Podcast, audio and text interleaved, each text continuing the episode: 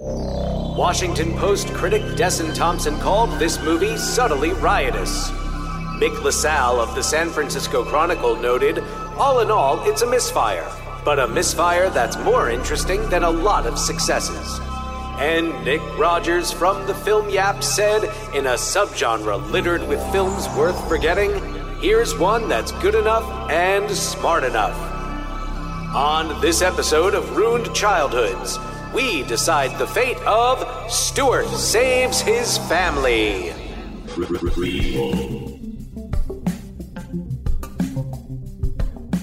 Sequel. Re re reboot. Which one will it be? It's the Ruined Childhoods podcast. Greetings, Starfighters. Welcome to Ruined Childhoods. I am Dan. I'm John. We're the hosts.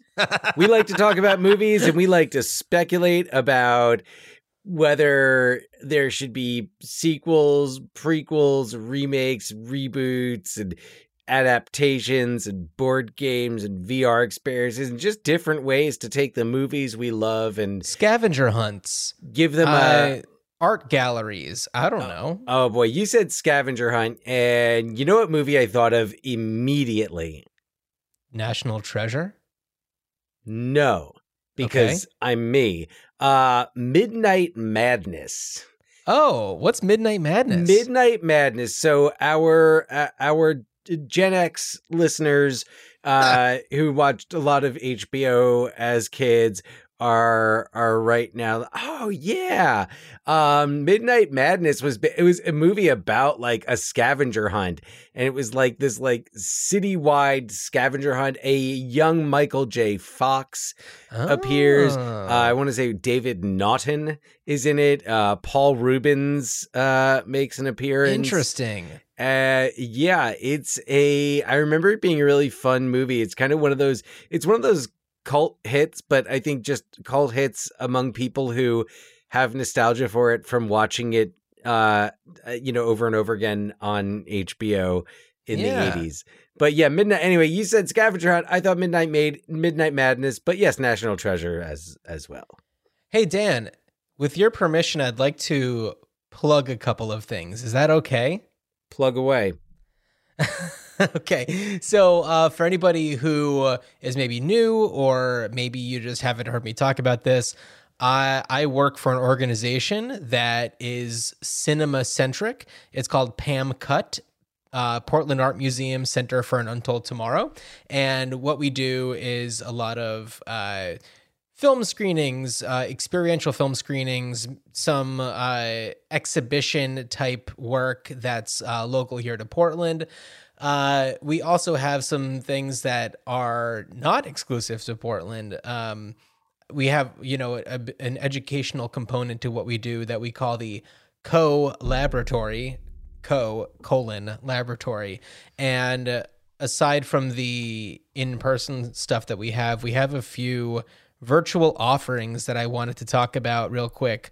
Um, we have one, and Dan, I think that you might actually really like this one. It's called the Gooey 80s, and it's all Oh. about. I know, right? And it's all about uh, practical effects and like body horror films, and not. It's not like a how they were made kind of thing, but it's more of like a what was the significance of them kind of thing, and like what what what did they really mean? Like what were they really speaking to about what was going on in the world during that time.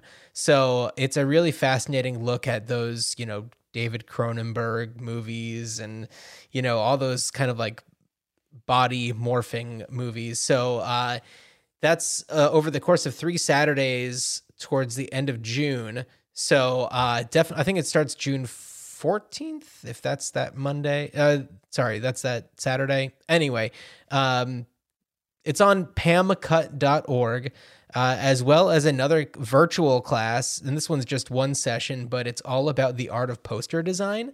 And it's Ooh. actually taught by a a major poster designer whose work people have probably seen. Um, the the instructor for that, her name is Akiko. She's amazing. She does some incredible artwork. She uh, actually, I don't know if it's still going on, but in New York had or has a gallery show at uh, uh, Posteritati, which is a movie poster art gallery, and they sell, you know, really nice like limited limited edition prints of movie posters um, really deluxe stuff. So uh, those are a couple of virtual classes that I just wanted to promote really quick because they're coming up, and uh, I think that they'd be really fun for anybody who's looking to, uh, I don't know, learn a little bit, ex- expand their knowledge about what's going on in the world of cinema, maybe something that's new or something that's from the gooey gooey 80s.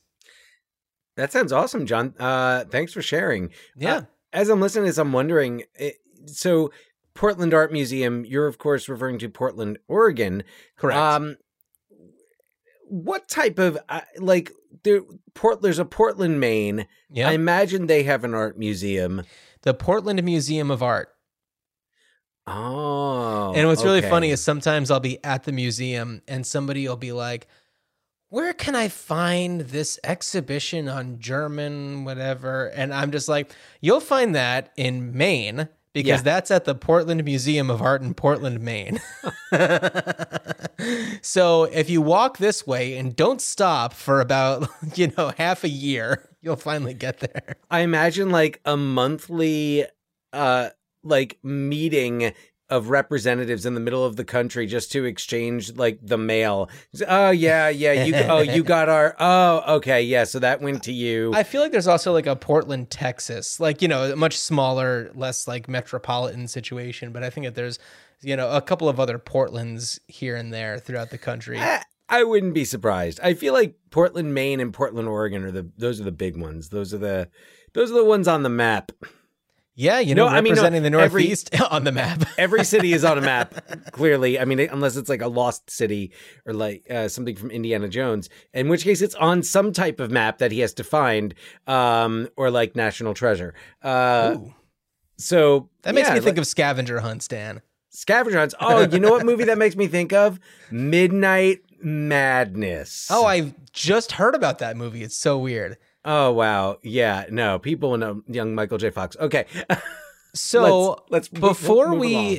before we fully dip in to our movie of the week, Stuart saves his family because we are talking uh, in the in the months of May and June. We're talking about family movies. You know, Father's Day, Mother's Day are happening, but let's talk. Let's just kind of open it up the whole families. And uh, I wanted to first, before we get into actually talking about the movie, uh, share a very special pour one out to an actor that is in Stuart Saves His Family who just passed away. Uh, you would know him if you watched Wayne's World. You know, a lot of these like Lorne Michaels, you know, 90s productions. Mike Hagerty, who who did pass away recently. You would, yeah, you know him. He's got like that that The mustache. He's a Chicago big guy. Face and yeah, Chicago. Yeah. He's either he's either a cop or like in Wayne's World, he's the guy who who's at the he's at the counter talking to Ed O'Neill about like get losing his job, Yeah. And and Ed O'Neill's like, yeah, you know what, I would go and I'd stab the guy, and he's like, uh, I got don't one know, of I- those once. yeah. Yeah. um so yeah anyway but mike and it, it, actually it made me think of of of other movies set in chicago mainly cop movies because i I feel like police movies set in Chicago. There's always a couple of actors that you always see. Like they're in the fug. They're in the fugitive. They're like the two main Uh-huh. Cops in the future. the The suspect's name is Doctor Richard Kimble. Now we all hate this piece of shit, so let's get like that guy. and and then there's the Chicago comedy like players who are in all of and all of these, especially the SNL ones. You know, Dan, something that I was just thinking about recently is how, with, you know, we grew up in New Jersey, but because of Saturday Night Live and like the the comedy scene that Saturday Night Live brought into the world, I feel like the idea of comedy that we were informed about we didn't realize how Chicago centric it was. And we were being fed all of these sketches about Chicago guys. And it was just like, I don't know, like the, it, it seems so universal, but it's like, no, those guys in that bar only like Chicago teams and they speak in a very specific way that's only funny because it's a very Chicago way of speaking. Right, And, right. You know, you just have like yeah. I feel like SNL uh, did that, has done that to, you know, it's the cities with the fun accents. Cause I know they did with Boston, uh, like uh, Jimmy Fallon back in the day, like when they would do, do a sketch and, uh, Right, like yeah. the Boston, they'd be talking about the Sox, go Sox, Noma. Yeah, Noma. Noma's Right. gonna hit a homer. And yeah, yeah, that's actually really that's interesting. And I know that um is it is it Anna Gasteyer who's from Boston or um I don't know. I, oh, Rachel Dratch. Rachel Dratch Hmm. is from Boston area, and I know that like she brought a lot of like Boston into Oh, SNL she's during that yes, time. she was the uh, she's in the sketch with him, with- Exactly. with, yeah. Jimmy Fallon. Yeah, So it is it's really interesting how it's like these comedians, these sketch comics really bring these elements of their hometowns to SNL, which kind of like boosts it around and kind of makes it feel like it's part of everybody's experience. Because I don't know, there's something and and especially because in the, you know, in the 90s there were all of these SNL movies that were coming out. You know, aside from uh, Stuart His Family, which takes place in Chicago and, you know, in the Midwest. Right. Yeah. When he's in Well- the city, that's Chicago. Well, and, and, yeah, we'll come back. I want to. Uh, well, of course, we're going to come back to Stuart Yeah. Family. It's I'm curious to know about. where It's Pat took place, but I wouldn't be surprised if it was Chicago. You have Oh. Wayne's World, which took place near Chicago. So there's just a lot of like Chicago. I don't know where Coneheads. Uh, I can't remember where Coneheads took place. Jersey. Was it Jersey. in Jersey? Yeah, Coneheads. They live in they live in Jersey. Um, uh, I'm looking to see where it's Pat filmed. Not the yeah. I mean, no, of course it filmed in Los Angeles. Um, so uh, it- um, but what was I gonna say? It's also these are these are cities that have these big comedy scenes. Now, of course, there's the Right. there's New York and L.A. comedy, but especially in the 90s like the boston comedy scene like comics coming out of boston where it was like uh, if you were a comic from boston and you got on like tv you did like a late night show you got a sitcom uh right. So like boston was big and chicago of course is second city and a lot of Yeah. the you know that's where it, when the all of the toronto comedians because that's really the other that's like i feel like Sure. Yeah. I feel like Chicago is where like the Toronto comics enter America. Mhm. they get in through through Chicago uh and get into that into that scene because that's where you know, like Aykroyd uh Aykroyd was, but also you have Belushi there because he was from Yeah. Chicago. Um all the it's like yeah, if you're Midwestern, that's where you The, gravitate. Farley, well, the entire Murray family, you Oh, know, yeah. blasted us with the Midwest. Yeah, yeah, exactly. so I so there are these little like uh oh comedy oases in in the Midwest, Chicago, and then you know in in the Northeast for for Boston. Uh and you know, I'm sure there are there are Philly like you could I'm sure SNL could do that like a similar type sketch for a city like Philly. And they Right, probably have, right. and I might not have seen it, but like a, a city that has a very, I mean, and, and most all cities have like a distinct character, but like with a lot of energy. Like I don't know if if a like a Seattle sketch would would would be very uh, laconic. Uh, Well, I mean, and uh, who's to say where the next batch of, you know, sketch comedy people are going to be coming from? Uh, it's interesting. And, and, you know, just to kind of bring things to the movie that we're talking about this week, you know, Al Franken, uh, born in New York, grew up in Minnesota. So you Which is- have the. Which, is, which is where the Smalley family lives. which is where the. Smalley family lives. Uh, also, where Al Franken would go on to, um, you know, uh, plant his flag in the Senate, um, albeit uh, a little a little abrupt. We can get into that if you want. I don't think we need to talk about Al Franken's uh, about about the end of. We don't need to talk about Al Franken's political career. No, the all, only thing I, don't will think, say is he did the right thing after doing a wrong thing. Yeah. That's all I will say about it. Yeah. Yeah. Uh, Ab- but absolutely. you know, at this uh, during this time in the '90s, when he was you know working in comedy and uh, created this character of Stuart Smalley, you know, this is a sketch that is so weird and specific, and it's kind of incredible that it got turned into a movie. I think that that was just part of the experimentation of the whole SNL movie movement of the era.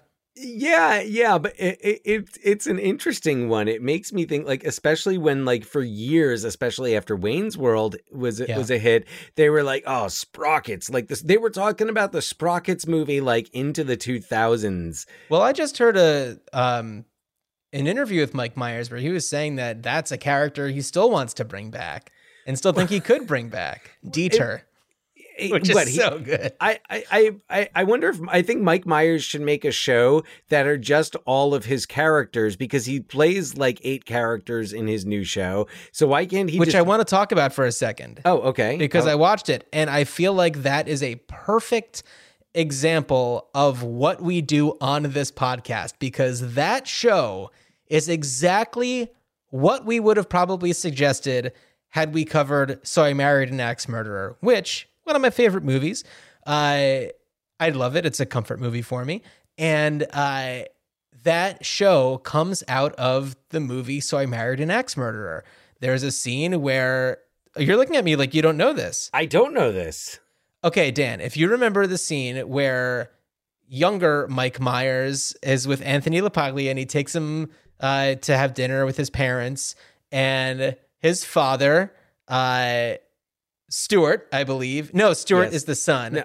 Uh, Stuart, Oh yeah, yeah. yeah. Hey! Uh, yeah. So, you know, he plays the Scottish father and he and his and the mother, Brenda Fricker, are uh, conspiracy theorists. They read the Weekly Yes. World News, and uh, his father, especially, also played by Mike Oh, Myers, is a big shit. conspiracy theorist, and he's I talking about the Pentaverate. I and got he it. mentions Colonel Sanders in his beady Yes. little eyes, and Yes. that and and so the Pentaverate is what this new show is on Netflix, and it references the Colonel and you know as being part of it, and it's uh, I you know I enjoyed the Pentaverate for just what it was, and I I think that you just need to really know all of those weird Mike Myers isms that eh, eh, you know just like let it happen. There were some moments that made me like really laugh hard. Yeah. Uh, I mean, I'm I'm a I'm a I'm a particular fan of you know when when having to leave somewhere saying like you know I'm gonna go like make like a tree or whatever. I just think that that's fun. And he does this one as this one of his characters. It just said, "I'm gonna make like a baby and head out," and I I've- lost it. Have you not heard that one before? I've never heard that one before. Oh, But the way he one. said it was so good. Oh, it's good one. wonderful. yeah. And you know, it's it's definitely a show that's of this era. A lot of you know the conspiracy theory stuff has just really gone off into a, a Well, whole other direction. yeah. So that's Yeah, all certainly that's- addressed. But um, anyway, let's talk about. Let's go back to Al Franken a little bit. So Al Franken, so he he this sketch on SNL uh where he played Stuart Smalley who a, a self-help advocate and new agey uh recovery I call him a self help addict.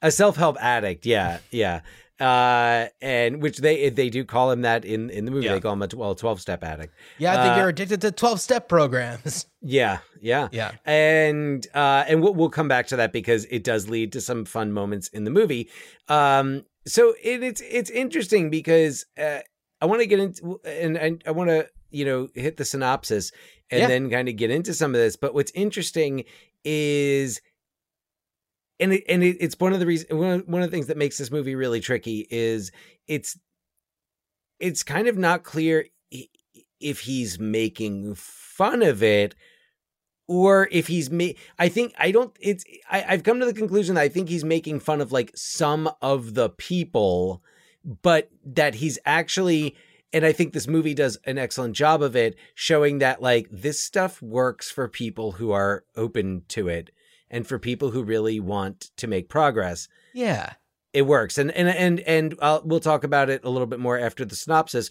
But I think the the movie really does an excellent job, um, uh, an excellent job of it. But the big challenge of the movie is that I think for this movie to work for you, you have to accept Stuart Smalley as a like a real person because this Yeah. movie is very much about real people and it, it, is i think meant to connect on a this is not like coneheads where you can Right. where you really just turn everything off and and chuckle And listen to Soul to Squeeze by the Red Hot Chili Peppers.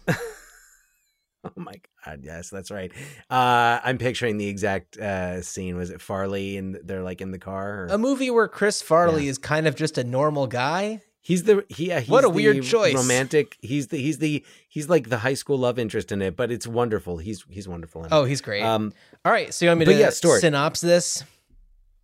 All right. synops that. I'm going to synops this.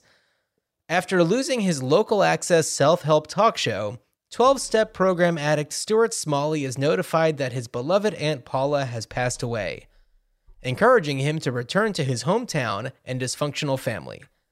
After a bit of funeral centric family drama, the issue arises concerning Aunt Paula's house, which now belongs to Stuart's family. Intending to sell the house and split up the money, the one wrinkle that gets in the way of the Smalley family is an easement on the property, as a few feet of the house overlap on the neighbor's property. As Stuart tries to help with the situation, he only ends up making it worse for his family, resulting in them asking him to lie in court, saying that a conversation that he had with the neighbor never happened. Unable to tell a lie, the rest of the family is outraged, further fueling his father and brother's alcoholism. It all comes to a climax when Stuart's father accidentally shoots Stuart's brother on a hunting trip, leading to a family intervention. Meanwhile, Stuart's best friend, slash one of his many 12 step sponsors, gets a lead about a television station she works with looking for a show like Stuart's.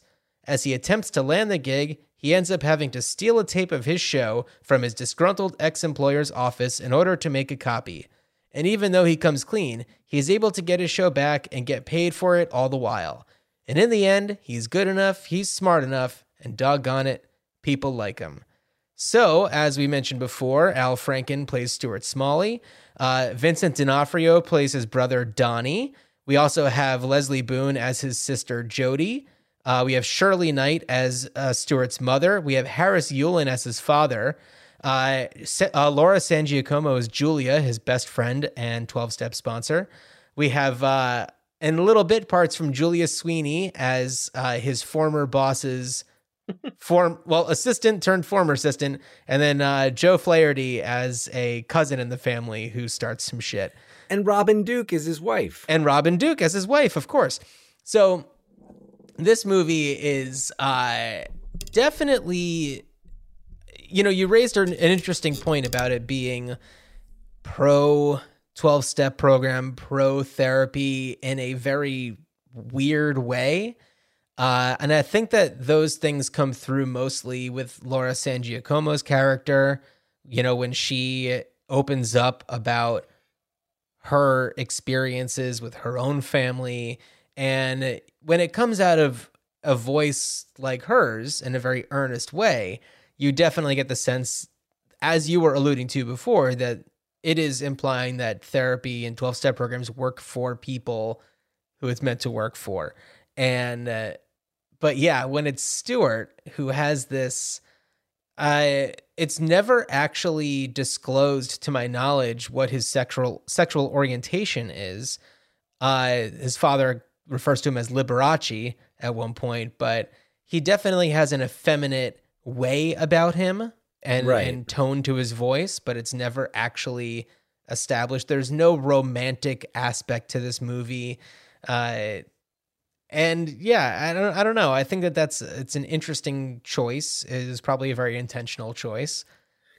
I think it was very much that's like th- uh, very much of the time, like late '80s when Yeah, when he started doing this character on SNL. I mean, I don't know how much how long it was around before that, but it it it definitely goes. It, it's interesting. It it reminds me slightly of a character that Sacha Baron Cohen did on his Showtime show, Who Is America, uh, and Mm. it's a, the character of a very liberal woke um man who you know he has he wears his like NPR cap and uh Uh-huh. is very intentional about pronouns and Uh-huh. and things like that and it reminds me of that character where it's like these this is not like the things that he is doing are very good but the way he goes about it is a little much right.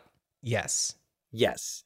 Um so there's a really interesting balance of comedy and drama where sometimes it it mixes very well. Like I thought the moment where Laura San Giacomo uh as Julia she's triggered in um Sure. they're they're at the 4th of July fireworks and Stuart is declaring independence and Julia she uh, and she has she has such this moment Laura, Laura San Giacomo and I haven't seen this movie in a long time and just knowing more now and being more attuned to when people have trauma what are the signs that they're being triggered? And Laura San Giacomo when she has she has that moment where she pulls back and like f- from Stuart and it's it's great because she's really the strength. She's the his backbone. Hmm uh, and and I think that what they do nicely is all of the sponsors, which it's so funny when the first time you see all of the sponsors meeting up in front Yeah. of Stuart's apartment, and they're all introducing them. Yes, I'm I'm his Children of Alcoholics sponsor. I'm his Gamblers Anonymous sponsor. I'm, uh, so I, I think it was uh, so so funny when they when they meet up, but they they all seem to have it together.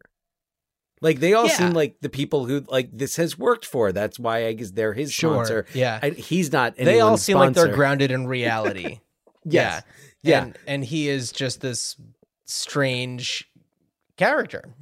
Yeah. Uh yeah. So Dan, there there's a few things that I wanted to um to focus on. You know, you were talking about Laura San Giacomo's uh performance and you know her character. I want to give a major shout out to Vincent D'Onofrio, which I think that aside from like Adventures in Babysitting or something, this was probably like my introduction to Vincent D'Onofrio because I watched this movie a ton as a kid. It was on HBO or Comedy Central or whatever. I had it taped.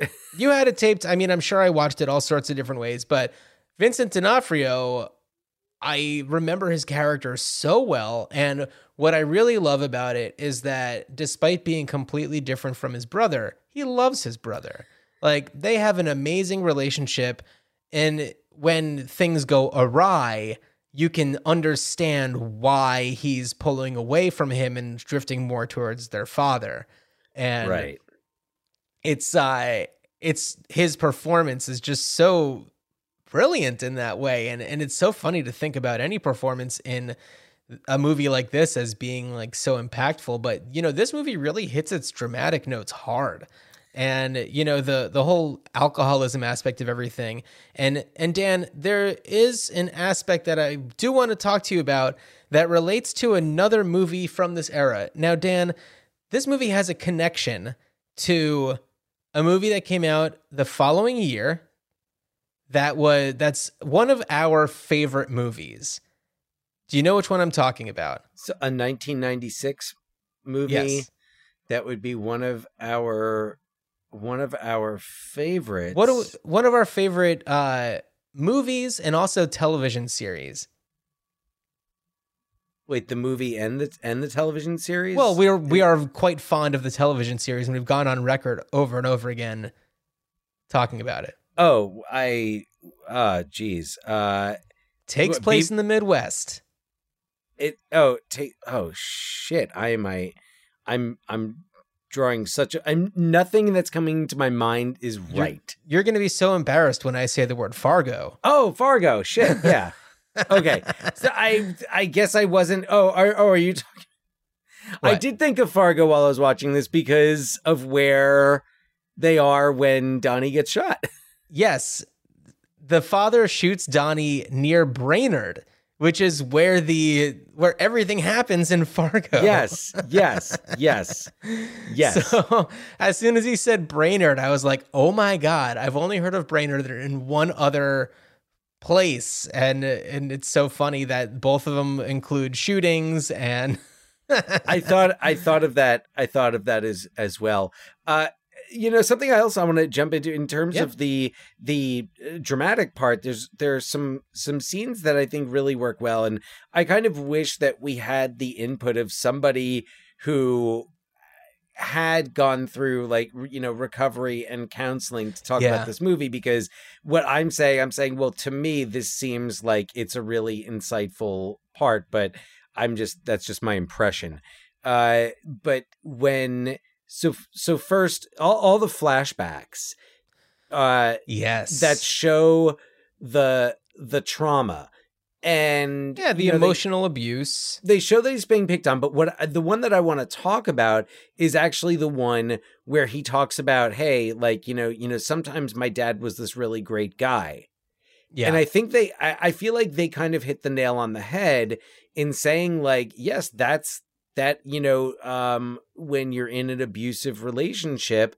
you you do you will go and think of the good things and say oh yeah and and it's such a great scene they lose the mean neighbor who's also in all of those like 90s comedy Yeah. movies yeah, Mhm. uh, uh he takes he takes their the football from the kids and uh when Harris Yulin gets eh, when he gets home from work and they tell him uh he go he marches over there to get the ball. The kids are following him. He walks into this guy's workshop and says why don't you pick on somebody with pubic hair? Yeah, like and so so in, uh, in terms of commitment to character and i i have the note about vincent d'onofrio as well harris yulin really. Okay. Harris Yulin is amazing in this movie. And I gotta say, nobody wears a comically small necktie like Harris Yulin, who in that scene, I, I don't know what his job is supposed to be, but he wears this uniform that involves a necktie that's feel like he's just like the- short. It's like a the, i think like the three-quarter length tie. maytag like the He maytag, looks like a Maytag repairman. repairman. yeah he's wearing a tie that's like slightly too small like it's ridiculous and then there's another uh scene maybe it's when they're at the funeral for aunt paula and uh his tie is just so little and it just works so well for harris yulin And who, that- um and the Yeah. ca- the character uh, as well uh, um, well yeah So I thought, and and and they also, and and you know, Stuart does make the point that he's like, oh yeah, but then this happened, and we were reminded that he's uh, an alcoholic. Um, the scene where they are talking about the intervention, yeah where they're planning the intervention, and this scene is played so for real uh, about what each member of the family is willing to do. Are they willing to basically cut off their relationship with the father right if he doesn't stop drinking? And Shirley Knight, I think, has uh, an an awesome is is really awesome in this scene, and and she has she has a lot of great moments where you see her um oh before this scene when when she really goes off on Stuart when like Stuart comes back after Donnie's been shot and he's like hey mom I bet you're cooking up a storm. This is also after they've all read excerpts from his journal where he talks shit about which all of donnie copied yeah. Yeah. So the- and and and she's like, you know, you think I'm cooking and cleaning all the time and you think I'm having the time of my life. It is not fun. And she like really gets in his face. She's like, "It is Yeah. not fun. You see how miserable she is, but also how uh wives were so expected to be to fill that specific role wives of that generation Yeah. um you know and it was so like no this is what you have to do. It doesn't matter if it's fun. So i i like that they i like that the script also puts that sure. uh, I- Stuart I is do want to acknowledge though that at the beginning she is cooking up a storm for Aunt Paula's funeral reception and Oh. indicates that you know it's like she's like well always like I always say better to have too much and all that kind of stuff. And so it's it's you know it seems like it's her way of coping um and you know it's kind of maybe just her way of burying the the you know the feelings that she's having. And now that things have opened up with their family and like have kind of cracked open she is feeling comfortable and free to say what she has to say that she hasn't been able to do before Well, and I think it's also like, you know, making a lot of food for Aunt Paula, who died of of presumably natural causes, versus, you know, your son has been shot by your husband. yeah So I th- also the- want to I I also want to acknowledge something uh Dan, you know, Mm-hmm. uh for anybody who is new to the show, Dan and I are brothers. We grew up in the same household and we are very fortunate in that we did not grow up in a situation like this at all. No, we no. uh there's not a problem with alcohol and we are very fortunate in that way and that is not the situation for a lot of people and we want to i just want to acknowledge that you know we're talking about this fictional family that's having this problem but i don't want to make anybody think that we are speaking f- to this from a place you know of experience you know the only way that we can lend our thoughts is from what you know we've we've seen and what this movie is showing us so it's Right. not coming from personal experience No, no, no. But we we are both. I would say, you know, uh, have edu- have educated ourselves and have you know, have sought out to you know learn and learn from the experiences of others. So it comes from a place of of uh, empathy. empathy yeah Yeah, but but certainly not not experience. And also, it, it, it it's it's what it's again coming back to what makes this movie so challenging mm-hmm. to and and I like this movie. I really like this movie. Well, one thing that we haven't talked about yet is who directed this. It's a Harold Ramis well, movie. yeah, uh, yes, and that's where I was. That's that's kind of that's what I was thinking. Is yeah, Harold Ramis directed this. I don't think it would have been made if Harold. Apparently, like that was Al Franken was like, this is Al, Harold Ramis will direct it, or it's not going to happen.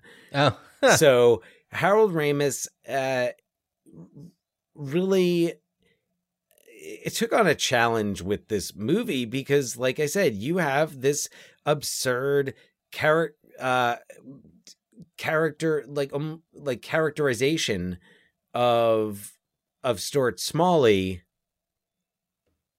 interacting and and showing the effects of these you know very serious things so i i i i imagine this movie was was kind of doomed to begin with because it it, it takes I- don't think most movie going audiences are going to walk in and see that and you know it's like it i think they want all or nothing they don't want to go see an snl movie and end up seeing you know uh clean and sober right. Yeah.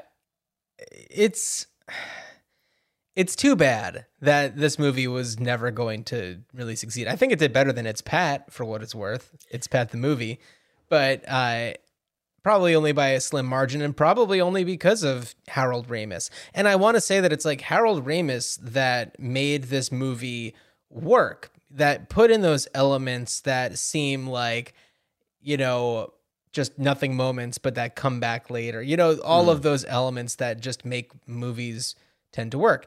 And, you know, when you're looking at Harold Ramis's filmography, this is right in between Groundhog Day and Multiplicity. Multiplicity. which we've talked about on this show, both of those. And so, um, you know, I feel like coming off of Groundhog Day, especially, I I wonder how this movie impacted Harold Ramis with its uh, lack of success compared to Groundhog Day. You know, we were talking about two movies that have a very different lasting impression. Uh, Groundhog Day is talked about at least once a year, uh, if not more, by like everybody. And Yeah. Stuart Saves His Family is talked about two dudes on a uh, on a podcast, and probably not too many other people. It's not easy to find. You know, I had to rent it online, and Yeah. um, I imagine that our rentals of this movie were probably the uh, the first in a while for this one. Yeah, no, I actually got a thank you card from Al Franken. It just said, "Really? All right. Yeah. Thanks." He's like, I got this, I got this notification. I don't know. I, he, I'm Yeah. sure. Yeah. Um, but you know, like I said, this is one that played a lot. I'm sure that it was like really cheap for HBO or Comedy Central or whatever to Yeah. be able to show, and uh, I'm grateful for it because there were a lot of moments watching it where it's like I remembered every detail from the scenes, and I haven't seen it since I was a kid, and there's moments so like one of the funny things that's going on is Stuart, you know, in Chicago is a waiter and uh, uh Julia, La- Laura San Giacomo's character, you know, comes to eat there and he has these conversations with her and then anytime someone's looking, he like pre- try- pretends to be doing his waiter thing. And the way that he's like pretending to talk about gazpacho sticks out in my head big time. Uh, there's You know- so many uh, Vincent D'Onofrio lines that stick out for me. So the ones, and uh, yeah, so I wanted to ask you, because there's definitely a few that I actually quote regularly and like weave into conversation. Oh, like what? Uh, I'm shooting my, I'm shooting all over myself. I'm shooting all over myself is a really I, good one. I, I mean, I'm, I swear, like since I saw this movie for the first time, that has been one that I've used and adapted, and like you know, I've done it in advice with with like kids if they're coming to me just like, oh, I should have done this, I should have. I said, look, there's no point in shooting all over yourself. Yeah. Uh, so I've I've used that from the, one of the restaurant scenes, and we've talked about this actor before, Gerrit Graham.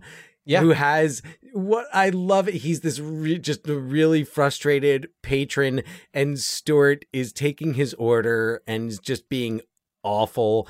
And it, like he's got a follow up question for everything the guy orders. And when he orders salad, and he's like, and I want the creamy ranch dressing, and Stuart goes on the side, and he goes, Yeah. on the salad. Yeah. Uh, there's there was also some lines that like I didn't pick up on when I was a kid because I was a kid.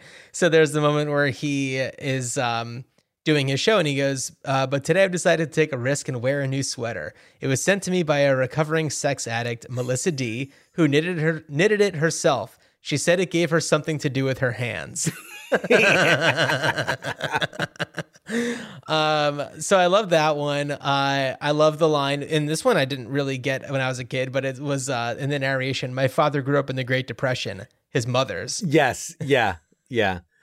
I like I always liked that one. I liked uh oh there was there's the scene like the first night and when and he's staying in Donnie's room and he has to move and just hearing the way he says bong when he has to move Donnie's bong. Yeah. Donnie, can I move your bong?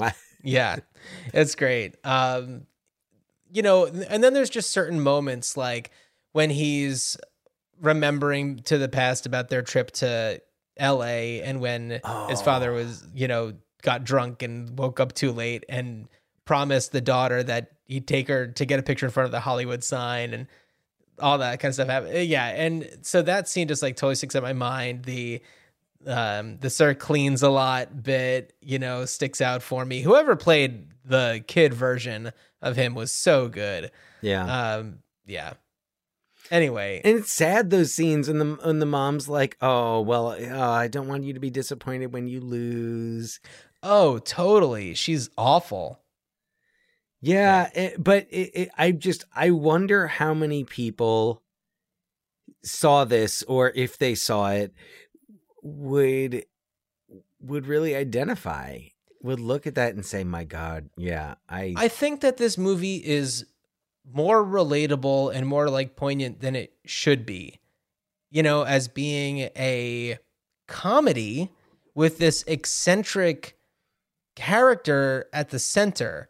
And my question, and this is leading into where I would want to take this, is just like, does this movie need to be rewritten just as a drama and, you know, take Stuart Smalley out of it?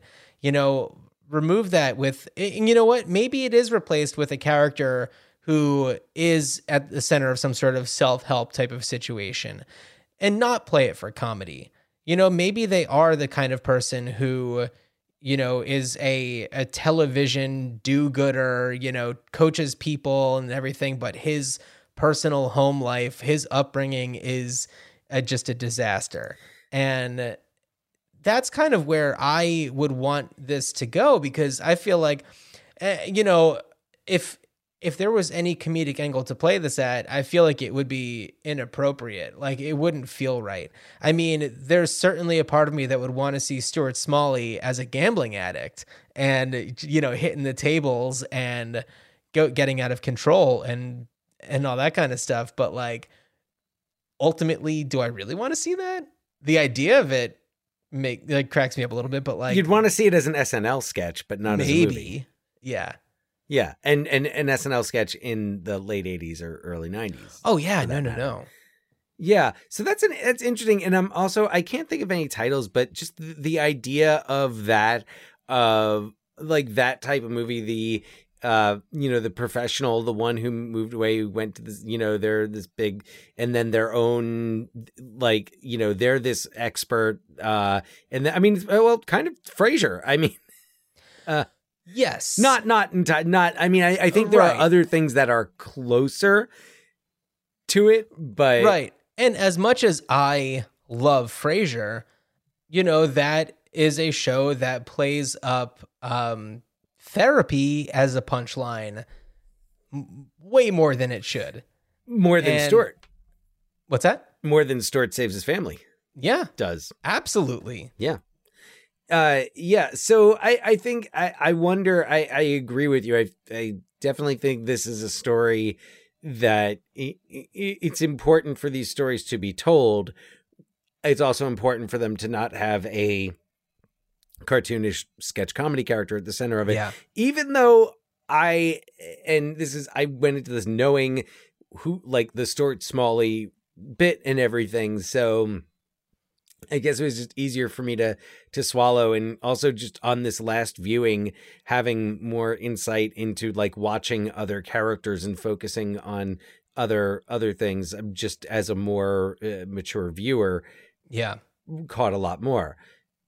And yeah, I I don't see any call for remaking this. I mean, you know, and Al Franken certainly could um reassume the Stuart Smalley persona at, at some point and could probably tone it down since it's been so many years but i wouldn't i wouldn't want to see that in uh, as a film i i think a stuart smalley podcast Oh, Could could that work could work. Yeah. I mean, vi- like visually, it's funny, but I don't think you need the visual story. And I wouldn't want it to be.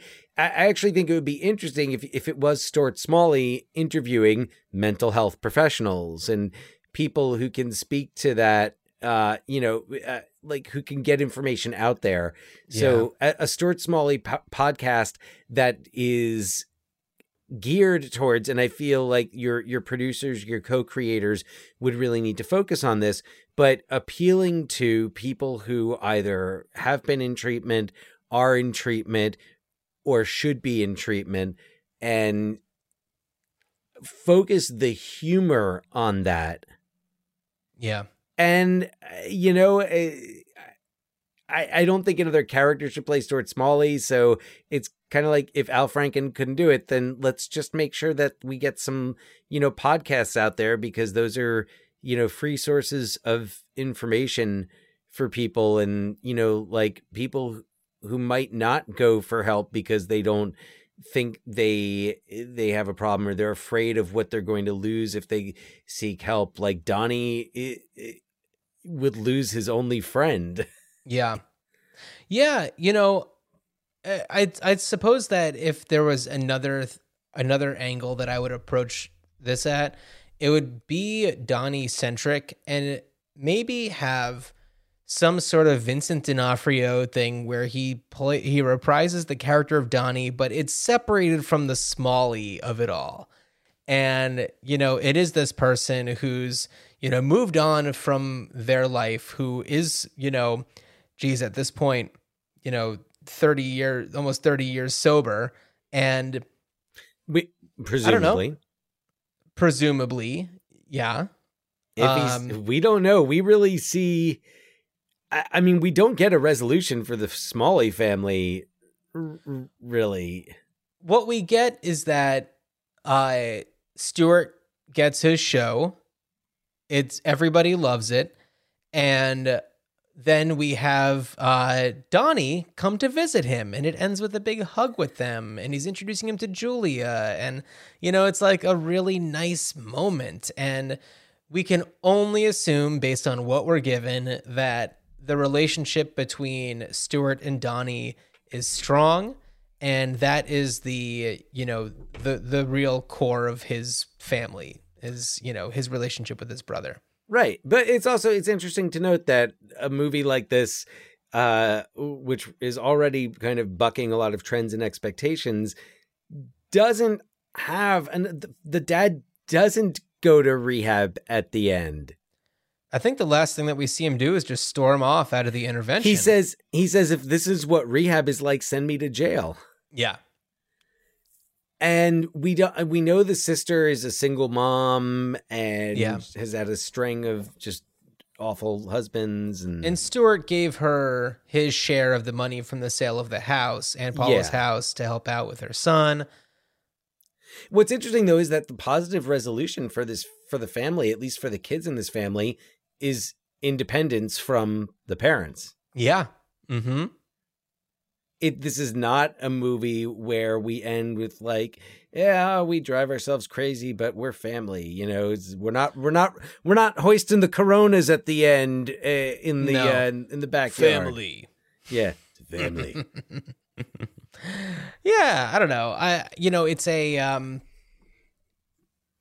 it's a really fascinating movie it can be watched and you know for a for a good time i'm sure it could be triggering for a lot of people who have had experiences with alcoholism in their family.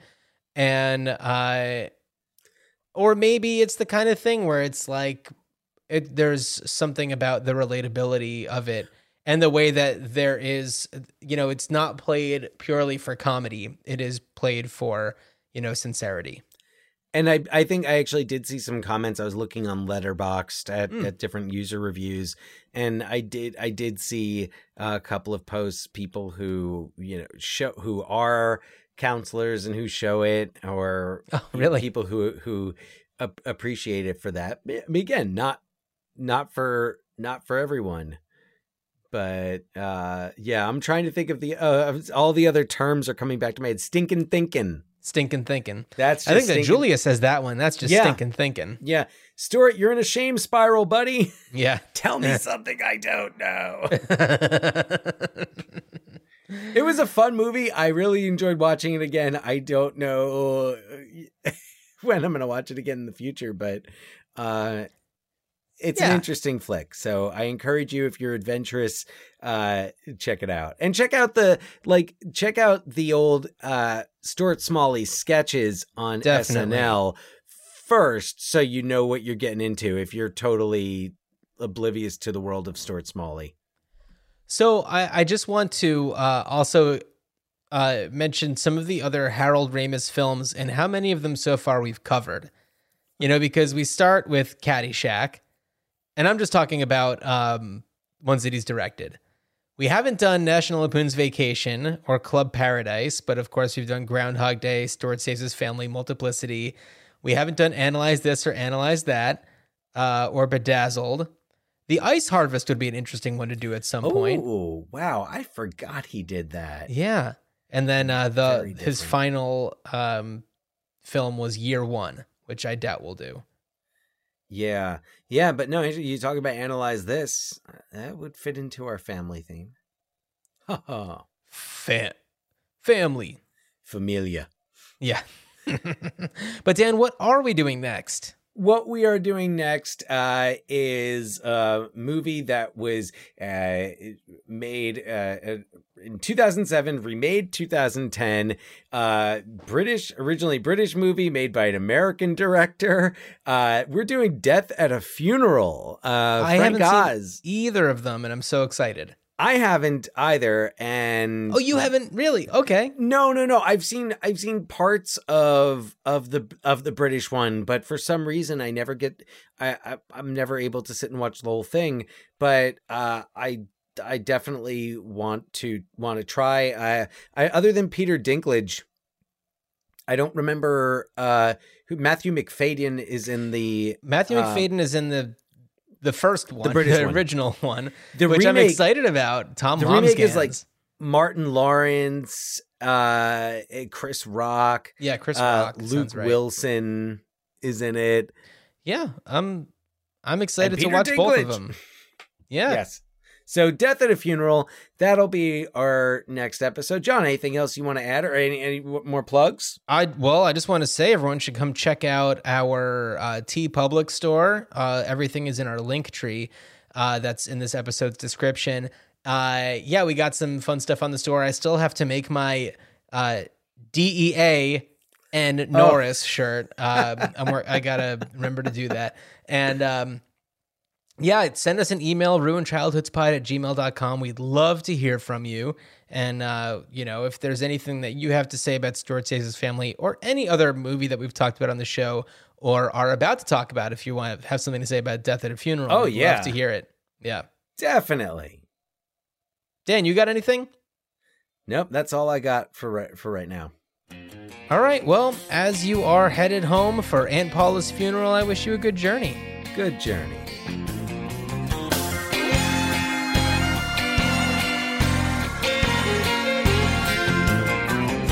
Walked out and my world caved in. I couldn't get back on my feet again. I tried self help books, even meditation. Searched the want ads out of desperation.